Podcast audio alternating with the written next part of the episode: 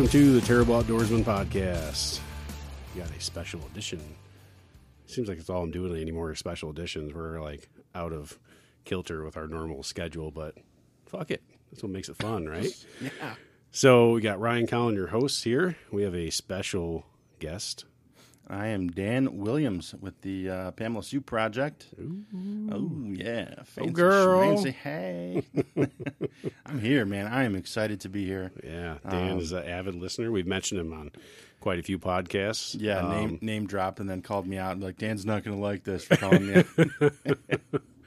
Yeah, yeah, it's all in fun, right? I, you texted me and you were like, "You're going to laugh and you're going to giggle." And then as soon as I was like, "I don't know what he's talking about," and then when I heard that spot, I'm like, "He's right." I was absolutely laughing at that. So Yeah. So we are on location at his house doing a, a special podcast to uh, bring him into the mix and talk about uh, an upcoming event we have coming up here in what a week and a half or yeah, so. June fourth. So real quick. Yeah. You've been planning this shit for a while now. Yeah, it's been. Uh, we started planning in in January, um, so yeah, we'll uh, certainly get into that. It's good stuff. And Yeah. Just to preface, if you hear any random uh, clicks or clatters, it's it's my house. Yeah. So, So, we've been trying to put this together for a couple weeks in between everybody in Earth being sick and Mm-hmm. just, you know, just schedules not working. Uh, just made it happen.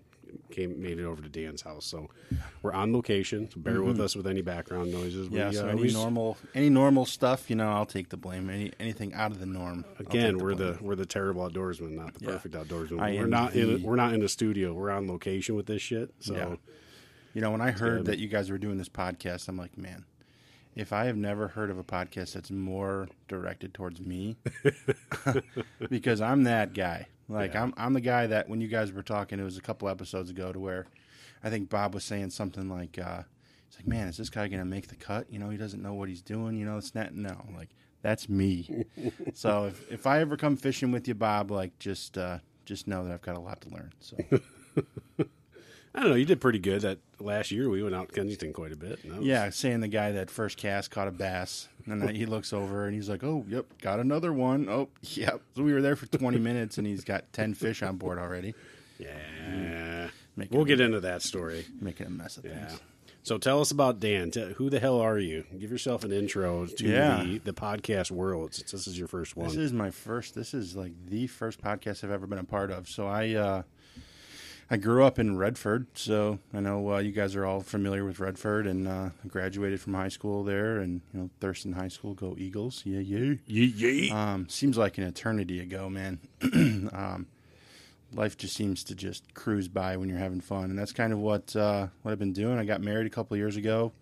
Um, just you know, COVID wedding. COVID, yeah, COVID wedding. We had uh, 150 people planned, and then we went from that to uh, like 30, and it was awesome. 30 and then it was like video on Facebook. I Yeah. remember Denise and I watching that shit. Yeah, yeah, it was like uh, it was a pretty unique time, man. It's gonna be uh, gonna be something that we can we can have that story, and you know we It'll- we we It'll be in the of it. history books for sure. Definitely. Like our grandkids are going to be reading about like Yeah, COVID. What is yeah, COVID? oh for sure.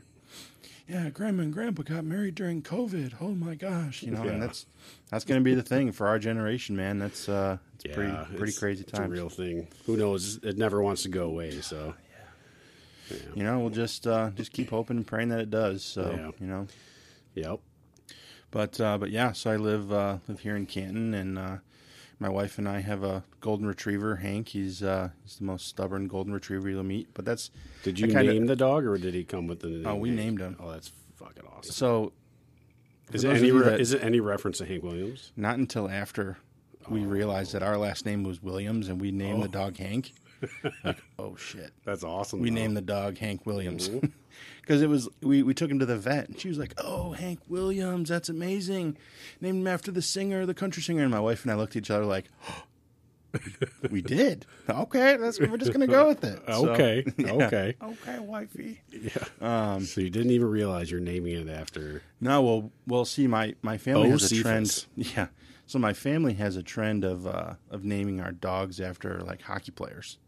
So like my uncle has a Sergey, you know, after Sergey Fedorov, and my um my childhood my childhood dog's name was Kozlov after All right.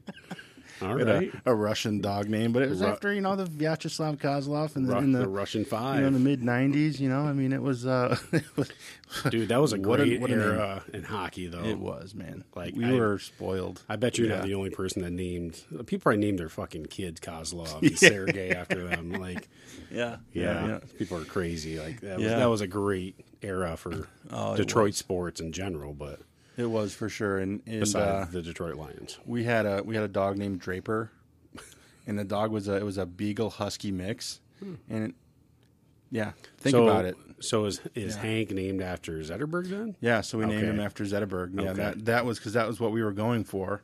I And like then- Hank Williams way better, but Yeah. but Zetterberg's a, a good Yeah. one too.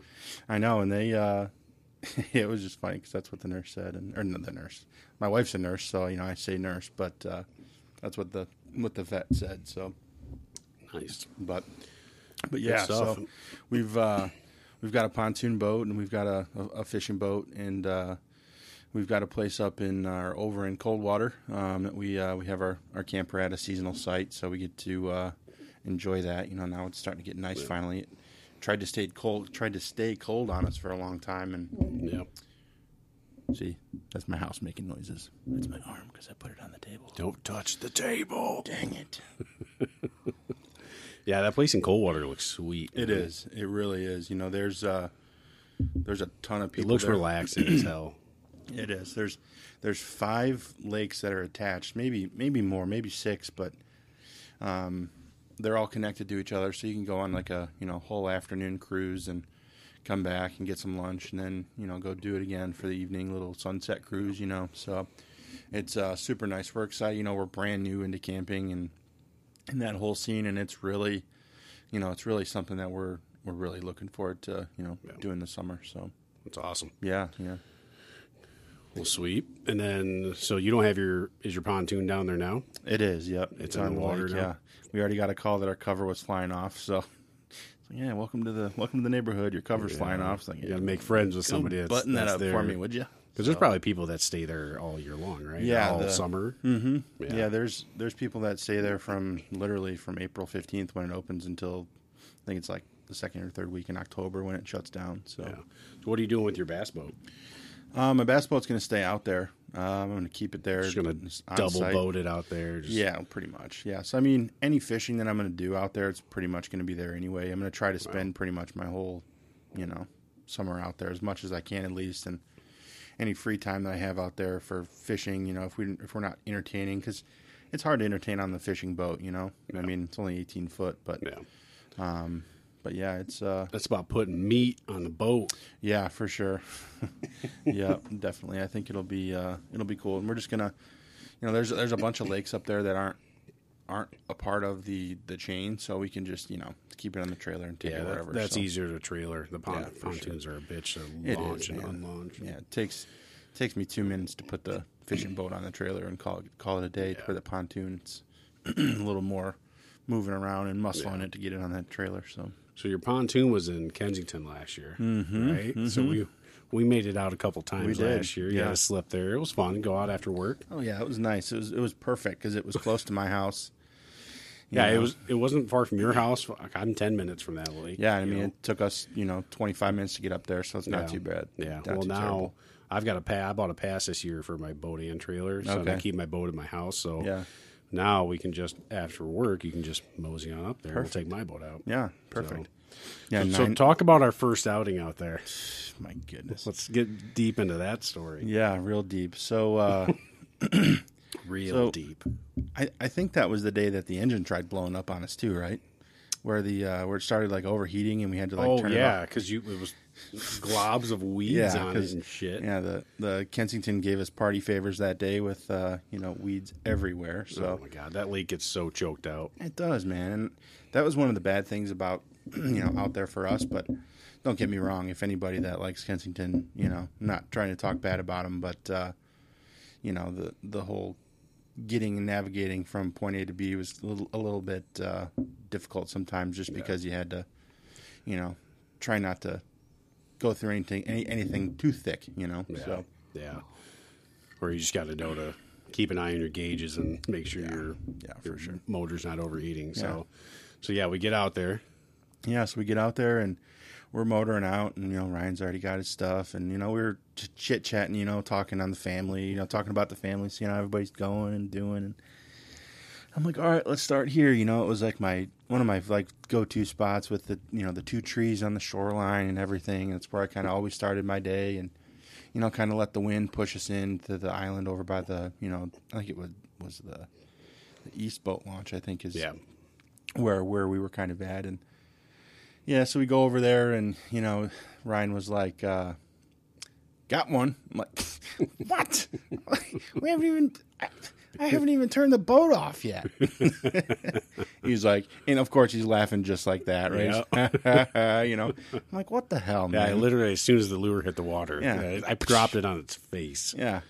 I'm like, Yeah. holy cow. like, that was amazing, man. So he, like, reels it in, you know? He's like, and I, I think it was a bass. Like, the first couple were bass. Like, we caught a, a mix of, like, pike and bass that day, Yeah. you know? And so we get to that, like, spot in between the island, like, in between the two islands there by that boat launch.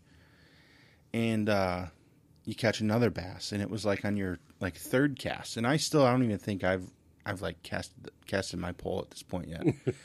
I'm like, know what it was? Is I, Lord, I casted that lure like maybe ten times. I don't even know if I made it ten times, and I'm like, eh, I'm not digging it. I just wasn't feeling the lure, and I'm like, eh, probably just I dropped it on its face. It's probably not anything Yeah, to it. yeah, yeah. So I'm like, fuck it. I'm, Oh, I'm, that's I'm gonna right, Put, I'm gonna put a different lure on. yeah, yeah, that's right. And it was the first cast of that lure. Yeah, yeah, Wham! yeah, yeah, Caught yeah. another one. That's right. Yeah. Yeah. Oh man, I'm I'm glad you brought that up because that was that is so true. Because I Yep. And it, that happened like three more times. yeah Same thing. I I catch one, and then I 10, 15 casts later, I'm like, Yeah. all right, I'm bored of this lure. yeah Throw another lure on. First cast. oh yeah yeah you're so right. That is absolutely exactly Mm-hmm. what happened. And uh, yeah, I mean my reaction was like, "Are you kidding me?" I think it was like, I think it was like five times. No exaggeration. Yeah, five times definitely. that first cast with that lure, I, I hooked into a fish. Son of a bitch. And of course, me, I'm over here like, um, I got a grass bath. um, Ryan, uh, I don't know if I can tie this properly. uh, he's like, yeah, because you're trying to uh, tie braid around a, you know, whatever. He's just giving me a hard time, but No, I Uh, wouldn't do that. uh, yeah. So, you know, needless to say, it was a. Uh, I I think I caught one that day, I, I and that I was like right at the end, and I got it up to the boat. and shook off. Well, yeah, because remember I after I caught like I don't know six or seven, I put on a Senko worm, oh yeah, and it was I think it was the first cast with a Senko worm. Yeah, it was, but that was a mega bass that you caught. Yeah, that was That huge. boy was, And I think big. I I think I used that the rest of the night, and I Yeah. just started picking them off, and then you put one on, and I think that's what you caught yours on. yeah, I think so. Senko, Yeah, so tried any- and true. Yep, for sure. Yeah, because it was um, that lake. It's just so touchy. Yeah, You know, we've been we've been hit or miss at that lake, time and time again, and I feel like the more fish I caught out there during my time was was you know just pike, right? So, so it was See, I'm nice all about to, the pike, but you don't like catching Uh, pike. you are the pike king of Michigan, man. see, that's that's what I'm saying. I see. I think pike are nasty, and uh, you know, you guys are into it, and I just think. Uh, so my family had Why a do you, why do you think they're nasty? Is because they're just slimy and Slimy, teethy and yeah, no thanks. Yeah. Um, but to me, there's nothing better than when a pike slams a lure. A Ah, bass yeah. just they don't hit the same way. Walleye don't hit the same way. They don't slap. They don't. They don't, man. Especially when you're using braid and it's so sensitive. Like, Mm-hmm. oh man, that's spring pike fishing is where I'm at. Summer, summer. That's when I switch over to muskie and bass. So yeah.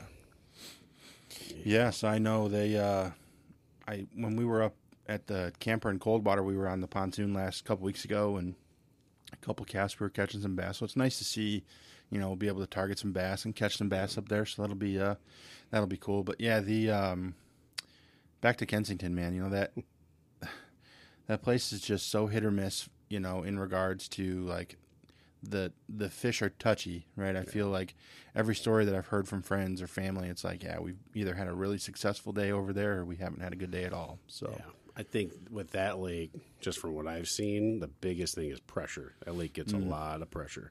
they have free, frequent they have tournaments out there. Mm-hmm. You know, Yeah, usually a lot of times there's um, like professional tournaments. Like Kevin Van Dam's out there pretty Hmm. often.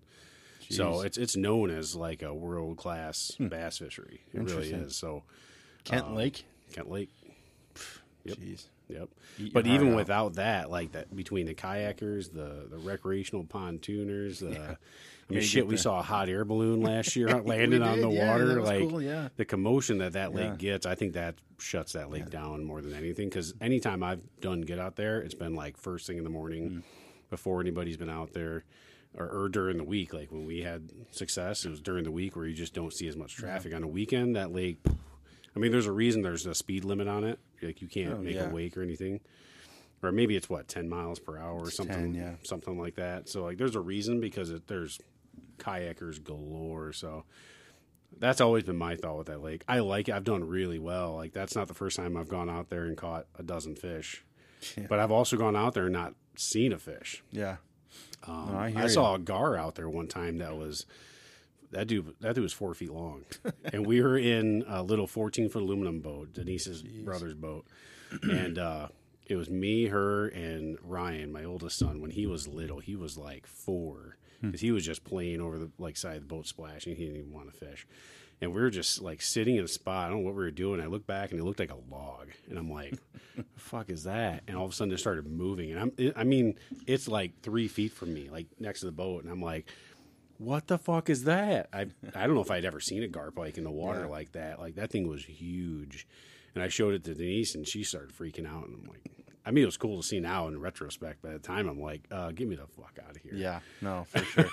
oh, that's good stuff. I think. Uh, Well, then we went out what two weeks later after that, and uh, did we catch? I don't even caught anything, did we? Maybe one fish. yeah, but that day it was like the the weather was wonky that day too. I think we were there were Yeah. storms. It was like raining and storming Oh, at your house, right. and it wasn't. So Yeah. I think it was a. It was just an interesting weather day anyway. So, Yeah.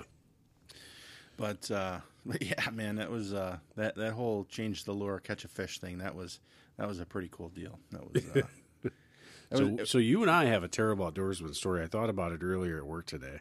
uh oh. Do you remember it? The first time we went fishing. It was on. We were on your boat, right? Nope. You my brother's my brother's old boat, the Okay. Gambler. Yeah. So that was a long time ago. It was a long ass time ago. So you'll have to again refresh my memory. So it was out in Woodland, up in Brighton. You, me, and Denise went out there, and we went out. Same thing. Like we went out after work, and I I didn't have a boat at the time, so I think Bobby had just gotten this boat. I, actually, I know he did because like I remember the carpet still being like the original old ass carpet, and I don't know if I'd ever ran that boat before. So, but he let me take it. Take my buddy out. All Yeah, take my buddy out and taking Denise out. Like, yeah, that's fine. And we, I remember we caught quite a few fish. Like I caught some monster bass. and Yeah. I remember turning like one of the biggest pikes I've ever seen out there. Hmm. but we were loading the boat up, and the strap broke. Oh, that's right. Do you remember that? That's right. I don't remember. I think I didn't back the trailer in far enough, so I'm like trying to pull this heavy ass boat Oh, up yeah. without the trailer being in the water far enough. Because I first time launching, I launched my dad's boat for a year. I mean, again, this was, dude, this had to have been over ten years ago. Oh, easily. Yeah, like it's Yeah. a long time ago. I was a rookie. Man, that's right. And uh, so I'm I'm trying to crank the boat up, and I remember it being like, or no, you were cranking it up because you broke it technically. It was me. So you're cranking it up, and and I definitely remember the boat not being in far enough, and like you're cranking, you're like, man, this is tough as fuck, and all of a sudden, pow, the whole fucking strap breaks, and that shit's rated for like ten thousand pounds. Yeah, and yeah. granted, it was probably old as hell, Yeah. and I'm like, what the fuck do we do? Oh my god. Irmagerd, Irmagerd, what do we do? Ryan's gonna kill me. He's never gonna invite me out again. Well, I'm thinking like my brother's never gonna let me borrow his fucking boat again. And uh, I remember just tying a knot around it, and I think we backed the boat in farther Yeah. because I came to my senses and and it loaded up fine. I remember having to buy him a new strap. Yeah. Um, Sorry, Bob. that. For the record, uh, sorry about that. I'll send him the bill. Yeah. You still owe me, you son Yeah. of a bitch. Yeah. Invoice me.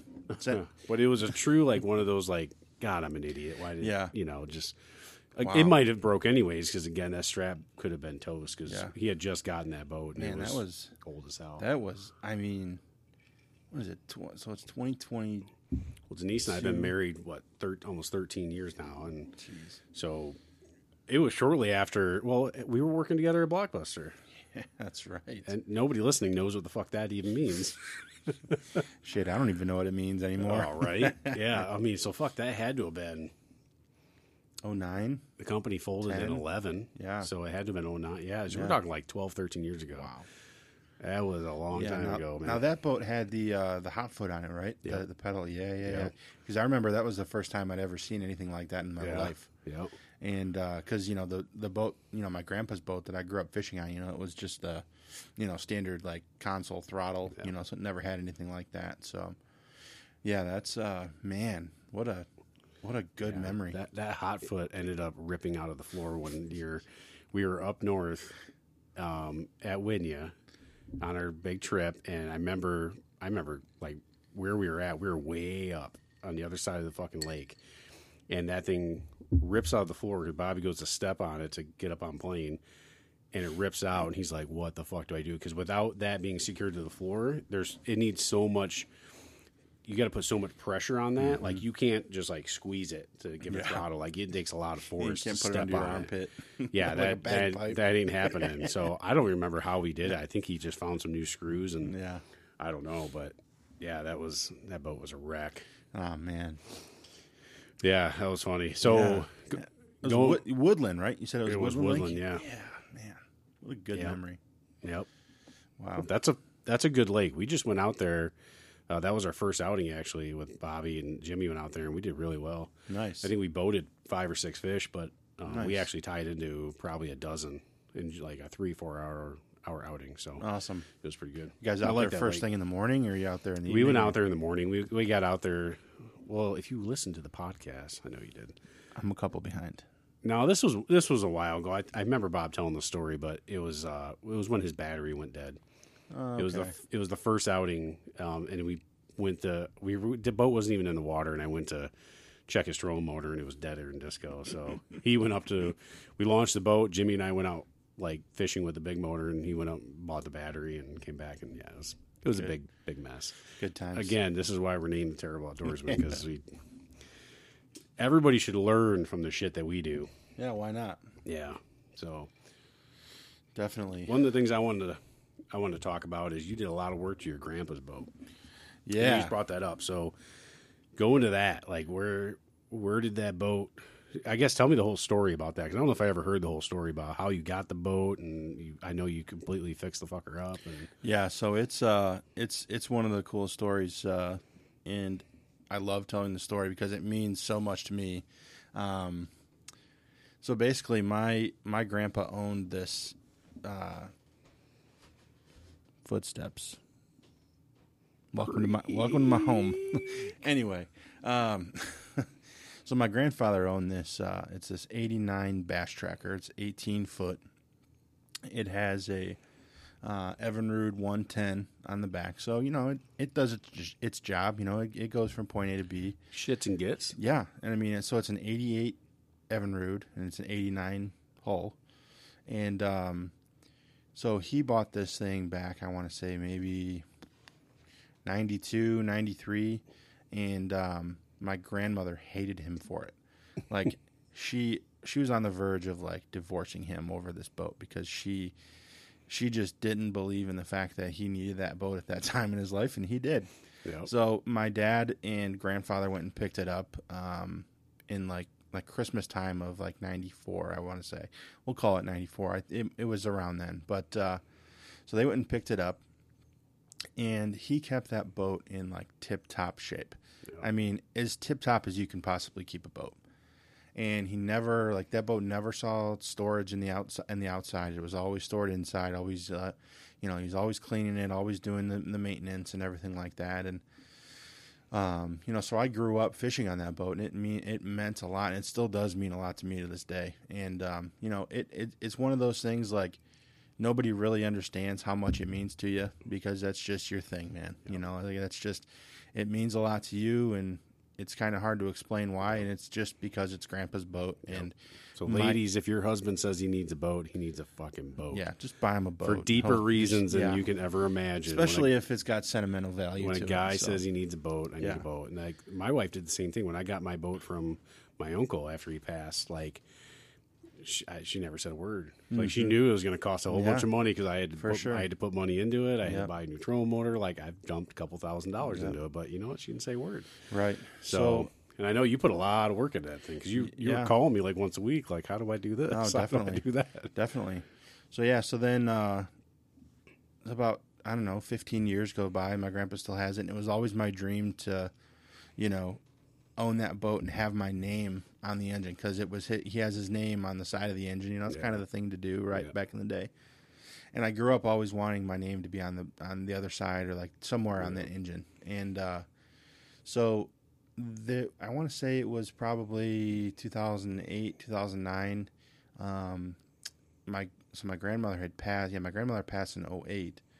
And like 2010, 2011 area, um, he kept it outdoors for one winter, and he had it covered, and the cover had a, a crack in it or a rip in it, and out of habit of not pulling his plug, his drain plug from p- keeping it indoors all the time, um, he left it plugged and it filled up with water over wintertime and basically dry rotted and ruined everything. So Jesus. yeah, so like all the wiring, so there was just like there was oil in it, and there's you know it was all just a terrible, terrible situation, you know, Yeah. to where basically he was like, I'm gonna let it sit and I'm not gonna Yeah. I'm not gonna do anything with it. So, um, so I told him, you know, I was like, hey, I'll I'll buy this boat off of you, I'll fix it. And he said to me, no. he was like, Nope. absolutely not. He was like, I don't want you to be stuck with the bill. I don't want you to be stuck with having to fix this up. Typical, you know, grandpa looking out for you, you know. Yep. And um, so he But sold he it. probably doesn't understand the sentimental value. Nobody does. Right. Nobody Exactly. does. Yeah. He doesn't understand No. what it would mean to you to have that boat. Exactly. Yep. Exactly. And still to this day, I don't think he quite gets it. Yeah. You know, I think he's starting to understand now, but he doesn't. Uh, at, at first, he didn't quite understand. Yeah. But um, so fast forward a couple years go by, and I think it was two years ago. Um, yeah, I've had it for two years now. So I met my wife Sarah in 2015, and so my grandpa had sold that boat to my uncle, and my uncle said like he's gonna fix it, and you know he's gonna do this and that with it, and he never did. So my wife got wind of it that my uncle wasn't going to do anything, and so my wife went and bought the boat for my uncle, and had it delivered to me at my house on my birthday, like three years, two years ago. Yeah. And um, let's just say, you know, I bawled like a little baby girl. you know, I mean, it was just it, it, it just shit. meant so much to me, man, to have that boat, and um, you know, and so funny story about the transport of that boat from my uncle's house to my to my house. My my dad had went and picked it up, and he was using my truck for something. He told me he needed to use my truck to like move move some stuff or whatever, and uh, so he goes and he he gets the boat, and for whatever reason the chains pop, and the like for whatever reason he like hears something pulling and whatever, and he looks back, and like the boat is literally like or not the chain, the ball popped. And so literally the Oh, boat shit. is like just tugging along on these What the chains. fuck? And my dad's like, "What am I going to do?" You know, so so they get it figured out and they they finally so, so it almost didn't make it to me. Oh my god. So they That's a almost- good, that's a good terrible outdoorsman Yeah. story there. Yeah, they almost crashed and burned with that thing. So, um, but yeah, so I was lucky enough to have it, you know, and I'm lucky enough to have it now, and I'm I'm very very proud of it. And so, um, with some help with some friends and stuff, they because I don't know anything about this stuff, right? Like it's it's still pretty new to me. I always went out and just did fishing. You know, I was always fishing. I was always just there to kind of hang out and Yeah. you know do whatever. But um, yeah, so my wife actually rewired my my wife rewired the whole entire boat. I mean, she watched. That's a good lady right yeah, there. she watched countless hours of YouTube, countless hours of research and all that stuff just to rewire that boat. And I'll be damned if we didn't start that boat up the first try, man. I mean, Yeah. it just turned over and it. I mean, it was you know we changed some spark plugs and did some stuff to it and.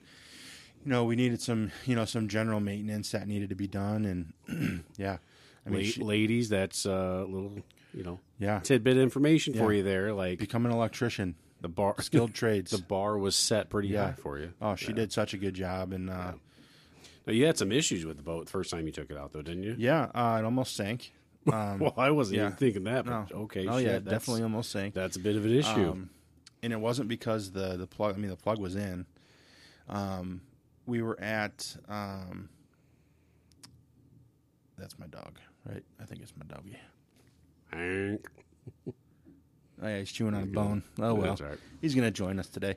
But yeah, so we went out to uh, Chemung, Lake Chemung, and um, we were we were rolling along and kind of uh, all of a sudden we were like, yeah, we're gonna be done because it was getting really hot, and um, we're like, yeah, we're gonna you know pack it up for the day, and it was already probably I don't know twelve thirty or so, and um, we start the engine up, fire it, and I like you know go to get it up on plane, it was like. and I'm like, uh oh, something's wrong.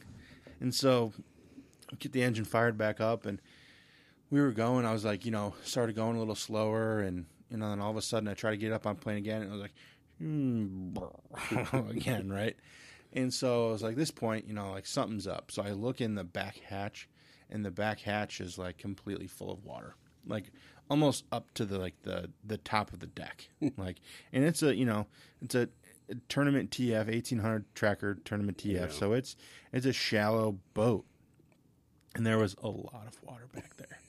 And we were like, holy crap. And luckily we were pretty close to the launch. Yeah. So we put that old Minn Kota trolling motor back in the water and we booked it. and we got it out and man, my I mean, we obviously we instantly turned on the um, Bill's bump. bilge pump Yeah. and it ran for probably 45 minutes. Jeez. Yeah. And so what happened was the uh, it was the intake line for the live wells Yeah. were corroded. Yep. And that was that's kind of what it so we basically just plugged those two in intake outtake off Yep. and um So you don't have a live well in it currently. no, which I'm okay with, you know, for what the fishing I'm going to be doing. So um, my boat, I had the same issue. My the line was was broken because it's just a plastic line. It break, and so I just replaced the line, and uh, it was an easy fix. But I you hear about that a lot. Like actually, up at Winya this, this year, the Tom, one of the guys that came up, brought his boat. He had to trailer it every day because about every thirty minutes he'd have to kick his bilge on. Just to run it because it was water was leaking in from his live well, whether it was, you know, around the seal of it or maybe it was the hose. He didn't know, but it was just flowing in enough to where Yeah. every 30 minutes he had to kick the switch on. But I hear that a lot of, and actually Bobby had the same issue. He had to, he ended up plugging every hole in the back of that boat. he fucking plugged it. He had like six plugs on that thing, and uh, yeah, you hear about that a lot though. Yeah, for So, sure. Well, we, I mean, we were just so concerned because we thought like the transom was cracked. You Yeah. know, we thought something was, you know, aesthetically Yeah. wrong. So we were like, you know, obviously thinking the worst because it's like, Yeah. oh boy, here we go. But, Yeah. but yeah, man, my my wife took that thing. We we cleaned it up and it's it looks like it's brand new, man. It does, So, yeah. You I mean, showed me the pictures. I've never actually seen this boat in person. yeah, it uh, So- the pictures are sharp though. yeah. Thank you, thank you. Yeah, very proud of it. And I I would love to take credit for being able to do it, but I can't. If my wife ever listens to this and I don't give her credit, She, will better just- listen to it. She Damn will it! just put a bullet in my head. So I'm gonna tell her before I leave here. She better listen. To Yeah. Well, what you this should and all other corresponding Yeah. podcasts. Yeah, for sure. I showed her the. uh This is episode 11. Just saying. 11? 11. Wow. This is how many we've been and we, doing. and we didn't even snort. Well, so we should say, I, you know, this is a very Yeah. thrown together thing Yeah. after work. Yeah, yeah. I thought about it as I was Yeah. like five minutes away, and Doesn't I'm like, feel enough. Feel good enough. yeah. What? But what we do have is some some Jefferson. Ooh, yes. Uh, is it a bourbon? It's a high end bourbon. I've never had it, but it's tasty. Cheers. So cheers. Yeah. That's our snort. it's my favorite part. if I snort this, I'm going. I'm sleeping on this couch, man. Going night It's night fine. town. I'm sitting on a bed, so Go. All right, you can snuggle with Steve Eiserman's. Uh, Stevie and Hank and, Yep. and over here. Kozlov. Yeah, exactly. Yeah, Yeah, you got a Yeah. lot of gear uh, Yeah.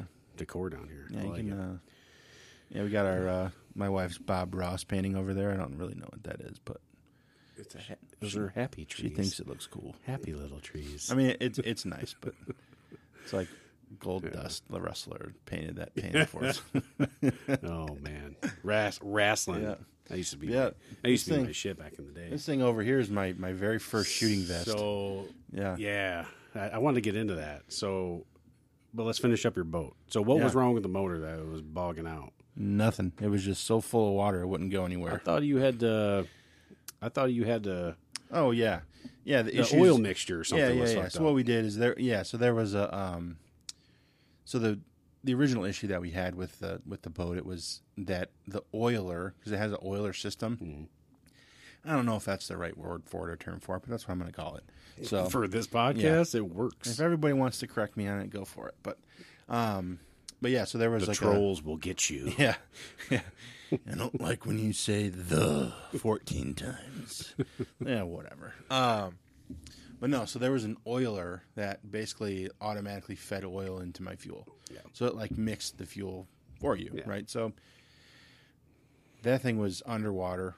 It was ruined. The Yeah. lines were all corroded. So we're so that was one of the main issues is that we weren't getting the right fuel to oil mixture. Right. Um, So, So- now you end up mixing it yourself. Yep. Before so I just it mix it. Yeah. So I got this little. I think you guys were talking about. It. You have like a, a little like bottle that you have, Mhm. and it says how many ounces or whatever. Yep. And you just pour it in there, and however many up. ounces, you just fill it up. Yep. So, granted, Yep. I feel like my fuel tank is like a thousand gallons with the amount of fuel I have to put in that thing. But yeah, yeah. Now, do you just put regular in that? Or do you put in the, hi- the Premium. high speed? Uh, Yeah, yeah, the high premium. speed. So it's Oh My- man, they my- say that's that high speed stuff is is really good for pretty much any any boat engine. I have not switched to it with my Yeah. boat, but my boat. I don't know if I should run it with my boat. I've never really looked into it because I've always just ran the 87 shit. Mm-hmm. But my boat is inboard outboard, and it's literally got a old 302 like Iron Duke engine. yeah. So it's got a car engine in it. It's a four cylinder car engine. Then hooks up to the lower unit. So I'm thinking probably good just running normal Mm-hmm. yeah, gas. for sure. Yeah. But I don't know. Yeah. Bobby's always told me he's like, you should be running premium in that thing, and I'm like, fuck that at five dollars a Yeah. gallon now. Or Yeah, no well, kidding. f- shit, it used to be five dollars a gallon. I don't even know what it is Yeah. now. Yeah. I mean, You when know- regular gas is four sixty nine, I think I saw like, Yeah, it was four. Yeah, no thanks. It runs just fine with eighty seven. sixty nine. Did you see it? It's all over the news now. oh my god, sixty nine. Um, it's all over the news not to use that 85 shit on your Oh, boat yeah. because your boat can blow up. Like, It's got better chances of not because it's like up than- 12 cents cheaper like are people seriously that hard off they want they need to save 12 cents and Mm-hmm. Yeah. not use the shit that works in their boat like Yeah. Come on folks. Yeah, this use uh, what use what you use in your boat normally like yeah. my engine's only ever seen that premium stuff, so I'm not going to change it. that's how bobby's been in his like he always runs a premium like since day one he's like i'm never gonna change Yeah, it the day I changed it, He's like the only time I wouldn't do it is if I didn't have an option to it. Like if we pull up to a gas station and I don't have any gas and all they got is 87. Mm-hmm. Guess that's what I'm putting in. Yeah, we So- were at. Uh, so I was just. I just got home from Charlotte, North Carolina. This uh, yesterday, I just got home and we spent Saturday at or it was Sunday. Spent Sunday at Lake Norman. That place is awesome. Yeah. I mean, what a beautiful, beautiful piece of land, sea, water, whatever you want to call it. I mean, it it was amazing how big it was, dude. I mean, it was huge. I think if I remember, Lake Norman's one of those big lakes for the Oh yeah, like the BASS Yep. tournaments. for sure. And I mean, like the waves, like wasn't no Michigan waves, man. No. I mean it was like these are some waves No, that I've those- seen. I'm like, oh, Those lakes are the size of Lake St. Clair. Yeah, Like, yeah, for sure. yeah, that shit. You know, they had some of those like cig- like cigarette boats out there and stuff cruising Yeah. by at 80 miles an hour. And it's like, yeah, fuck that. must be nice to have that guy's money. You know, it's like I want a fraction people- of that guy's money. No Like I don't even need his money. Just Yeah. give me like uh, you know a, a week's pay. I heard like Michael Jordan's got a place out there on that lake, and you know some of the NASCAR racers and stuff. Because you know Charlotte's Yeah. big; it's like a big NASCAR hub where all Well, the, he the doesn't he, he are. owns uh, doesn't he own the Charlotte Bobcats or some shit? No. something like that. He owns whatever. He owns a NASCAR whatever. team now. He owns a world. Yeah, him and Denny Hamlin like split twenty three. It's like called twenty three nineteen racing or something like that. We're doing something wrong, man. Yeah, no kidding. Yep. Michael Jordan, if you're listening, what's up, man? Hey, Michael Jordan's not listening. I'm just going to break that to you now. Damn. He's not listening to this shit. Be cool if he did. Yeah. Be a lot cooler if you did. Yeah, it would be. Well, Yep. that's cool. So, so let's get into the shooting piece because Oh, that yeah. gets into our main topic of this. We're For sure. You know, 40 minutes in, we haven't said Really? a word about what the fuck we're talking Yeah. about.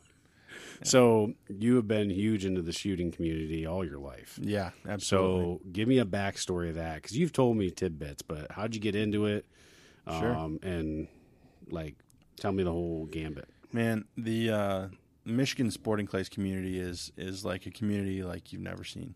I mean these these guys are and women, these people, these these kids. I mean they're just the best people you'll ever come across in you know and communicate with and be friends with and um, you know there's people that I know to this day that I've known since I was 10, 11 years old Yeah. that I still consider my best friends and they're 70, 80 years old. You know, That's when you started shooting when you Yep. were ten. yeah, so I started in the in you know shooting when I was 10 and um Now, who got you into it? Was your grandpa? Was yeah, your so it was, or it was yeah, so it was my grandpa really who did it. Um, you know, and he kind of was the one that kind of got my dad into it. And then as I got old enough, they kind of started bringing me into it and stuff. And then it was just pretty much my dad stopped shooting to be able to pay for me, you know, because it's expensive, Yeah. man. It's really It- really it is. expensive. I've you always know. wondered that, like, you know, you, you. Well, when we were actually when we were shooting uh, a couple months ago, we did that uh, glow Yeah. shooting, which was was awesome. It So was- cold, It was so it was sweet. Yeah, it was awesome. Highly recommend glow shooting. Go in Yeah. middle of the night and you're shooting glow in the dark targets. But Yep.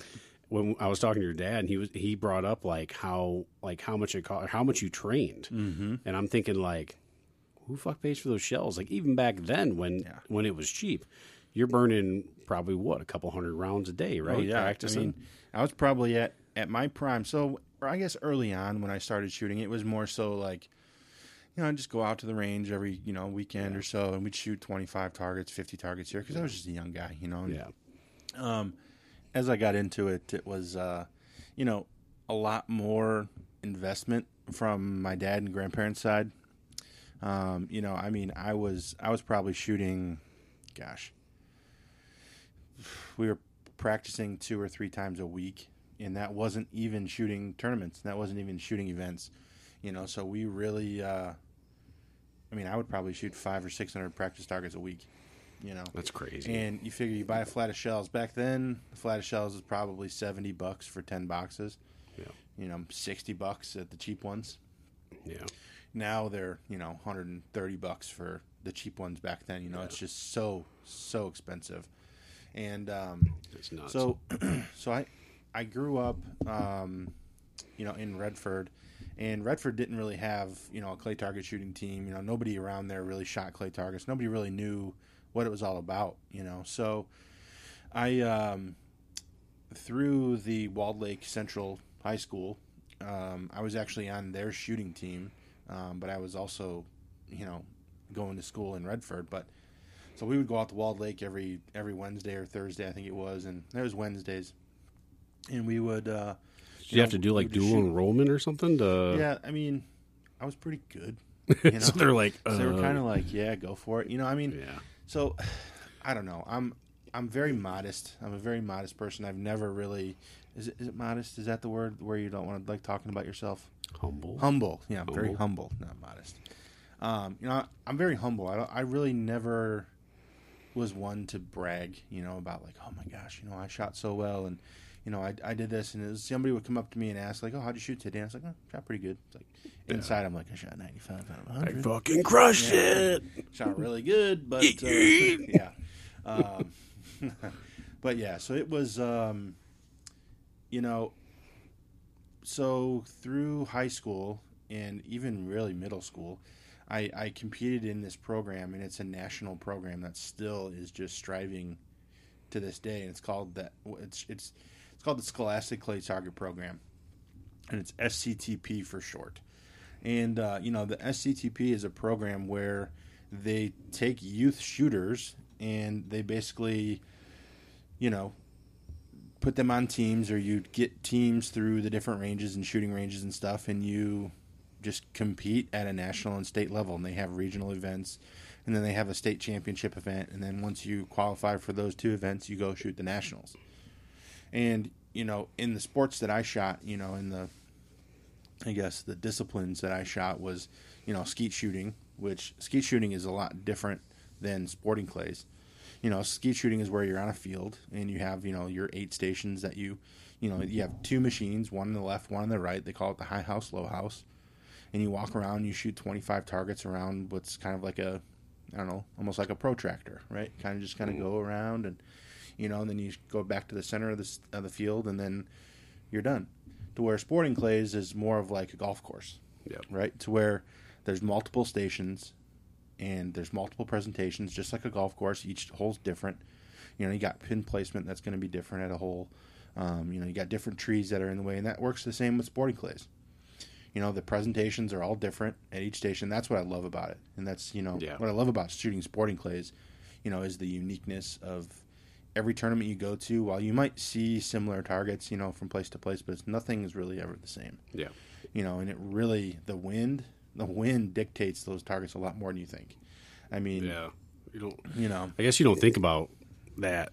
I guess you just Yeah. think you're shooting a gun, like yeah, it's gonna blow through the wind, right? Exactly. Well, the BBs are generally they're what plastic, right? And no, they're they're lead. Yeah, so the the, the BBs, the BBs out of the shotgun shell. yeah, I thought that, I thought they were plastic. Now, when you get into some of the cheaper target loads, they might be, but the ones that I would, I mean, I'm, I, I have no idea. slinging that lead out there. Yeah, the ones that I shot was always lead. You know, and I know some of the ranges and stuff they always used to do like So skeet is what we did when we did the glow in the dark, or is that trap? So th- that was actually like a smaller, condensed version of sporting clays. So that was what what they call five stand, and uh, basically oh, that's right. That's Yep. right. Yeah, So they have the five stands, right? Hence five stand. Um, and then there's that makes sense. yeah, and then there's eight different machines that give you a you know a variation of speed, Yeah. level, Yeah. target. And I'm not gonna lie, man, that the Michigan shooting centers they have that like patent now, like really? like the glow. I think it's they call it. Uh, I, don't, I, I hate to get it wrong, but it's uh, it's like something glow, like glow in the dark clays or glow clays or something something like that. It's um, Whatever it is, it, Yeah, it was pretty it was, sweet. It was tough. It was, yeah. I sucked. I don't know if you remember, but it was. I did surprisingly you well. did. I was I was pretty happy, and Brian, I I remember, uh, I remember I beat Brian, which is he shoots a hell of a lot more than me, and he's got like a Yeah. fifteen hundred dollar gun. I bought me like a four hundred dollar Cabela special, so I was proud of myself. And I still don't. I think I was like thirty for fifty, but some of those were were super hard, and like I'd see the same target come by, and I. Everything I did, I'm like, I'm not even close to like, Yoop. nope. Just save the Yeah. bullet, save the round.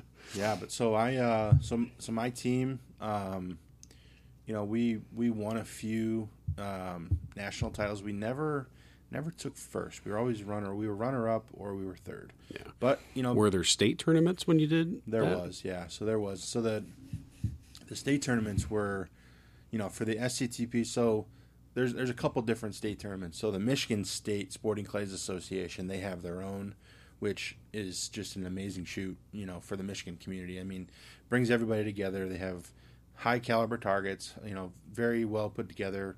All the grounds are all manicured. You know, it's like, you know, it's like the major of the year for the you know the Yeah. Sporting Clays community. You know. Um, So at this point, like this, so this is like high school. Yeah, yeah. I want to say that was like So you're not playing for a high school team. You're playing part of what the S. yeah. So it was the SCTPs. Like so, basically, we were a part of a team, but the team was basically based out of a, a shooting range. Gotcha. So we shot for Island Lake Shooting Range in Brighton. Okay. Um, or when I first started in SCTP, it was like the multi. It was multi lakes. You know, the multi lakes junior clays program, Gotcha. which that was a very good entry level program for me. Gotcha. And you know, as I progressed through my you know my career and started shooting more, and you know started getting better, you know, it was something that uh, you know I needed to kind of get a better coach. You know, just like everybody. Like, Yeah. not not that I needed to get a better coach. I just needed to get a, a, a different coach to give me a different approach and a, and a different idea of of how to have a game plan, what to think of, what to do, and how to how to treat each target like like it's its own, and how to execute properly on that. Yeah. It, it it's a science, man. I mean, it really It, it, really it is honestly like you, people think like oh I just go up there and you just Yeah. point at the target Yeah. and hit it. Um, I tell you it's You know, I've so so this year, this year would be year. Um, I want to say so. I'm 30. Yeah, so this year will be year 23 for me, and uh, I've never won a Michigan State championship, and that is like the bucket list for me yeah like I'm gonna get back into it. So so going through high school, I shot the SCTP, everything like that. That was amazing. We I I won a couple state championships with the SCTP. You know, had great time with that. I mean, highly recommended for those of you that are looking into getting your kids involved in the shotgun sports. Like, look up Michigan SCTP, check them out, reach out to Ryan, send Ryan a note. He'll reach out to me. I will be more than happy to get you involved in that. Um, it is it is something that is just totally worth it because it really really teaches you as a young adult. It teaches you many things, right? It teaches you gun safety, teaches you responsibility, not only responsibility around guns, but like responsibility around other adults. Yeah. Because there's a certain level of like respect that all of us have for each other, strictly based from shooting sporting clays. You know, like, oh Dan, yeah, he's a he's a sporting clay shooter. Yeah, yeah, okay, I know who he is, and like, yeah, very few enemies in this sport. You know, there's a couple people that are like, eh, okay, this guy, but you know, um, I have a lot more friends, and I've I've met a ton of people along the way. And there's a ton of great people involved in this, and um, so past high school, uh, my dad, when I turned 18, my dad was like, "Son, I love you, but if you want to keep doing this, this is on you." And so I stopped shooting. I mean, seriously, I like I wasn't able to shoot as much because I was an irresponsible 18, 19, 20, 21, 22, 23, 24, 25 year old, you know? So, like, I didn't have my shit together. So, I wasn't able to do that um, as much as I'd like to. But I'm back. I'm, I'm back. I'm back. Now, I, when you were in it, I remember you told me you you scored pretty high. What was the highest you ever scored down in nationals? um, I mean, at nationals, I it, it's like the SCTP nationals. The one year, I think I shot like a 96 out of 100, um, and that was enough to. I think I was like the second highest score, you know, of, of all the shooters there. Um, I only have, you know, and so the way the the way the NSCA, the, so it's the National Sporting Clays Association, is is essentially structured is they have like a like basically like a point system, and it's basically like they have a, a and those point systems are based around like a, a classification system. So the lower you are in class, the the least experience that you have, and the higher you are in class, the more experience that you have. So the better shooters, like the professionals, are in what they call like master class, and then it goes like double A, A, B, C, D, E. Yeah. And so, like the E class shooters are your your very new, very beginner shooters.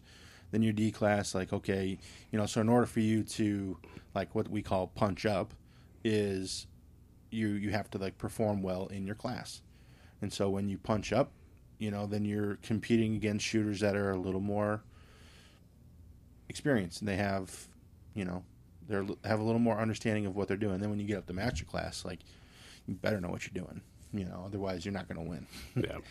so i was in i think it was 2006 or 2007 i was uh, in arizona visiting my family and i had just so happened to look to see if there was any shooting ranges nearby and when i did i noticed that there was an nsca tournament that was going on that same weekend i was going to be there so i packed up my gun put it on the airplane you know went through that whole process which is really easy you know i mean not not easy it's it's it's a process, you know, it's a very safe process.